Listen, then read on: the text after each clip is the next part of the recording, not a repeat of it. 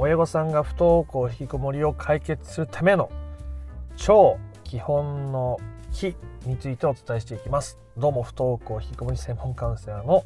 翔太郎です。今回は親御さんが自分のことを受け入れるとかじゃないです。お子さんのことを受け入れるとか、えー、子供と自分の問題を分けて考えるとかね。そういう話じゃないです。今回はそのもっと手前言ったらあれですが、まあ、誰もが聞いたことあるような話かもしれません。でもめちゃめちゃ大事なことについて お話をしていきたいと思います。これは僕のかつてのすごい密にねやり取りをしていたクライアントさんの例を挙げながら話をしたいと思うんですけど僕が普段伝えていることの中に含まれている部分ももちろんあるんですけどただお子さんのことを受け入れるとかねこう自分のことを整理していくっていうことをとても関わりについてね冷静に考えることも大事ですけどでもここができてないとそれはどうにもままならないっていう部分だったりするので、えー、不登校引きこもりをですね本質的に解決していきたいぞという人は、えー、最後まで聞いてみてください。ということでもう先にその結論を言いますがあその超基本の木は食事運動睡眠ですね。もうあらゆる生活習慣の土台であり基本でありますね。もう今なんてもう健康って言ったらこの食事運動睡眠仕事のパフォーマンスって言ったって食事運動睡眠ダイエットするったって食事運動睡眠不登校引きこもりの解決ったって食事運動睡眠ですね。えー、まあ最後のは僕は適当に言いましたけど適当っていうか本当に大切だと思ってるから言ってますけどえっ、とですねそれぐらい食事とか運動とか睡眠って人間の心身にとても大きな影響をもたらすわけです。これらがうまく機能していないと親御さんの心身は不安定になっちゃうしそうするとお子さんに対しても冷静な対応とか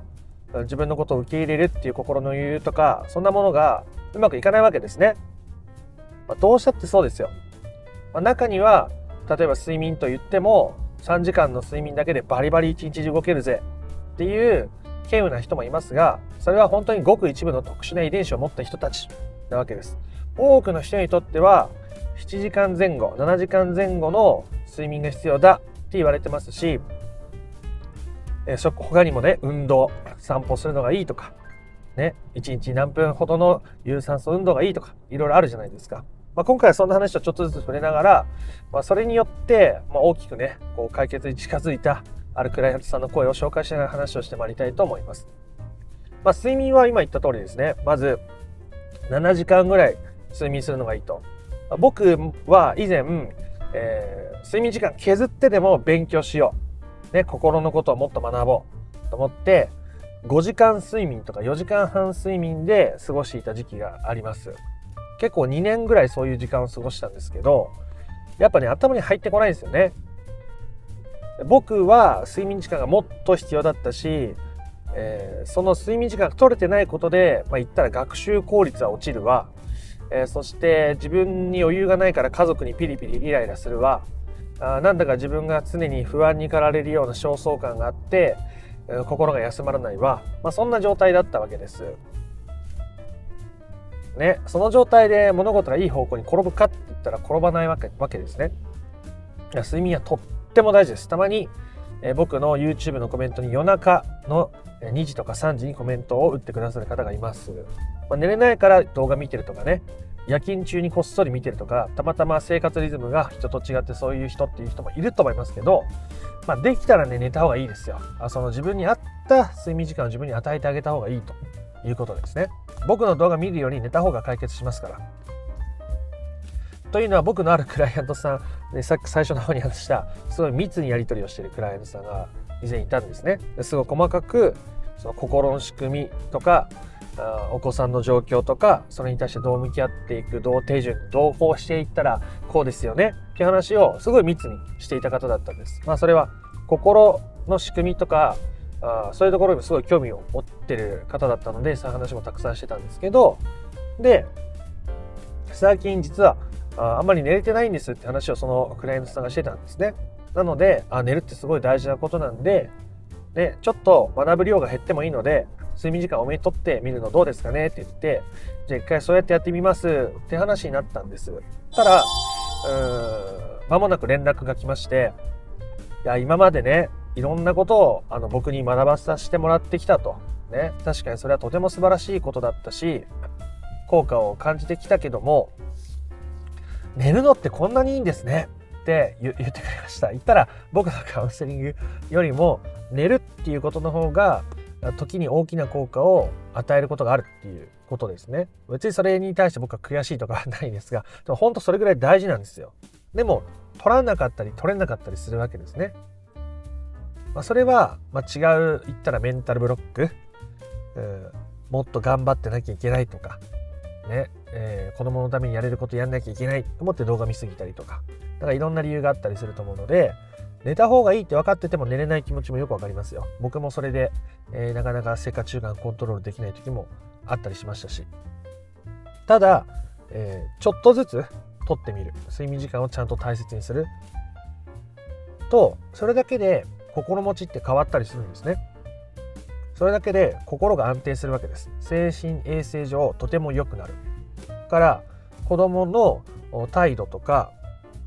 一挙手一投足が今までと変わらなかったとしてもなんか別に気にならないなとかなんかスルーできてるなみたいなことになりやすいんですね。だって自分が落ち着いてるから自分がすごく不安で神経が逆立ってる時に子供がちょっと暗い顔してたらあ大丈夫かなって思っちゃう。でも自分がなんとなく平穏で余裕がある状態だったらなんか表情が暗かったとしてもあなんかあったのかな。っていい意味で見過ごせるわけです。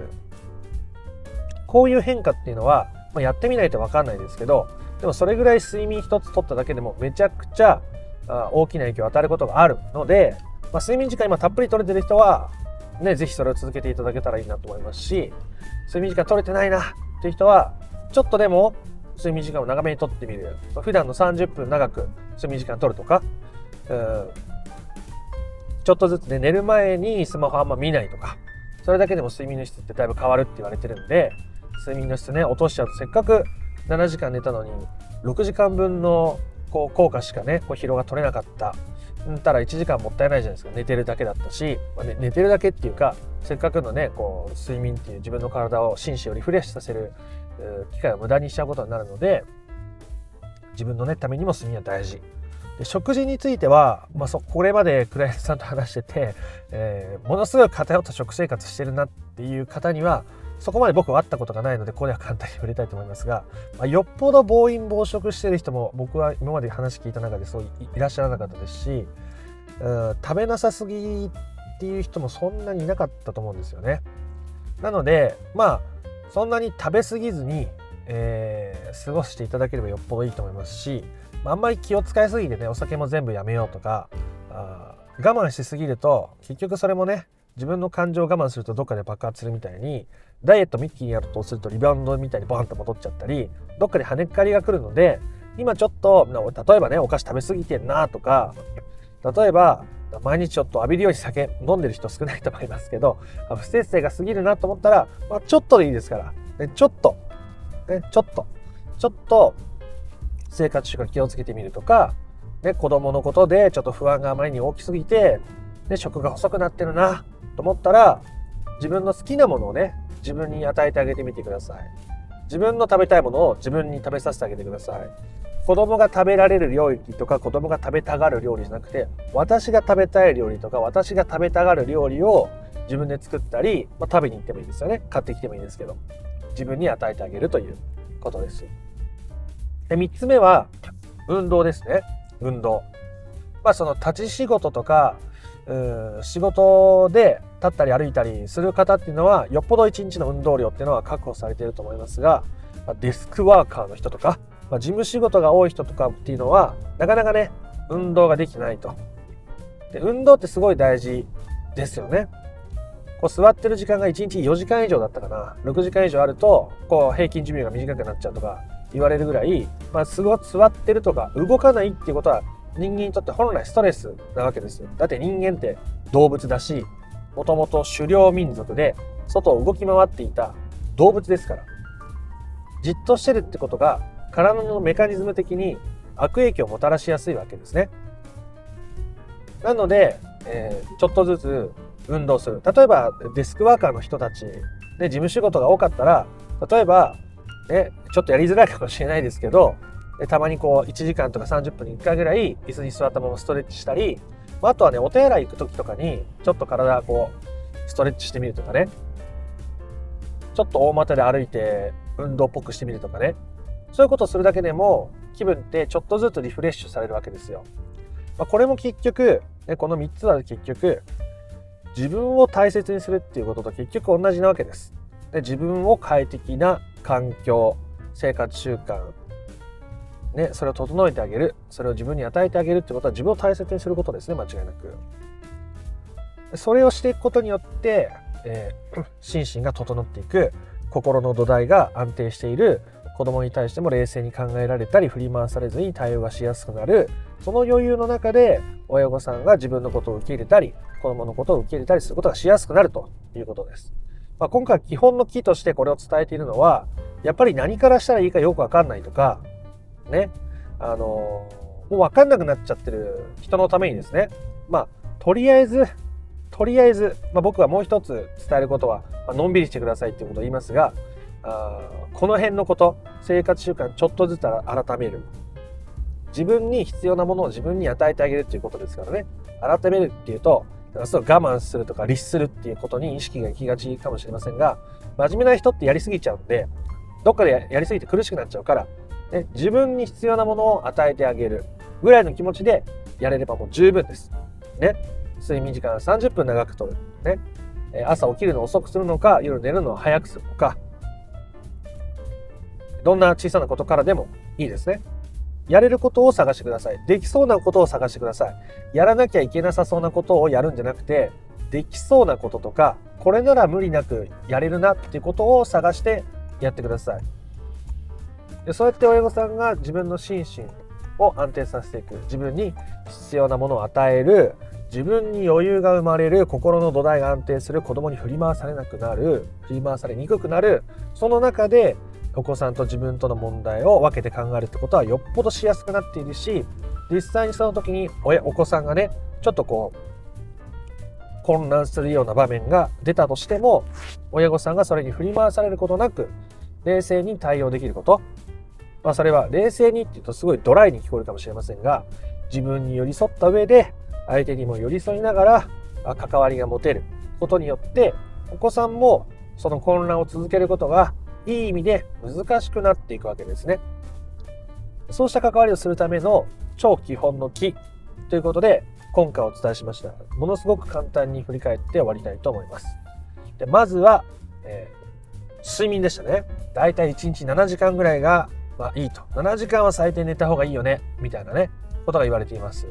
短時間の睡眠で復活できる、超回復できる人は、まあ、ごくごく一部の特殊な遺伝子を持った人たちだけなので、まあ、基本的には7時間以上寝るようにした方がいいほとんどの人の場合はいいです。自分で試してみましょう。僕は7時間半ぐらい寝るのがちょうどよくって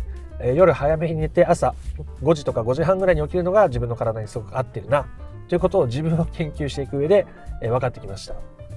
自分に合った生活リズムありますからね必ず。で2つ目は食事でしたね、まあ、暴飲暴食せずえー、もし食が細いなって思ったら自分が食べたいものを自分に食べさせてあげてくださいね。もし料理作るんだったらお子さんが食べたいものとかお子さんが食べられそうなものを考えてあげるのも親の愛情だと思いますがまず自分が食べたいものを自分に与えてあげる。その次に子供のこと考えるだけでも、まあ、よっぽど遅くないですから。ね。まず自分が食べたいものを自分に食べさせてあげる。食べに行ってもいいし買ってきてもいいし自分で作ってもいいですからね。食事、運動、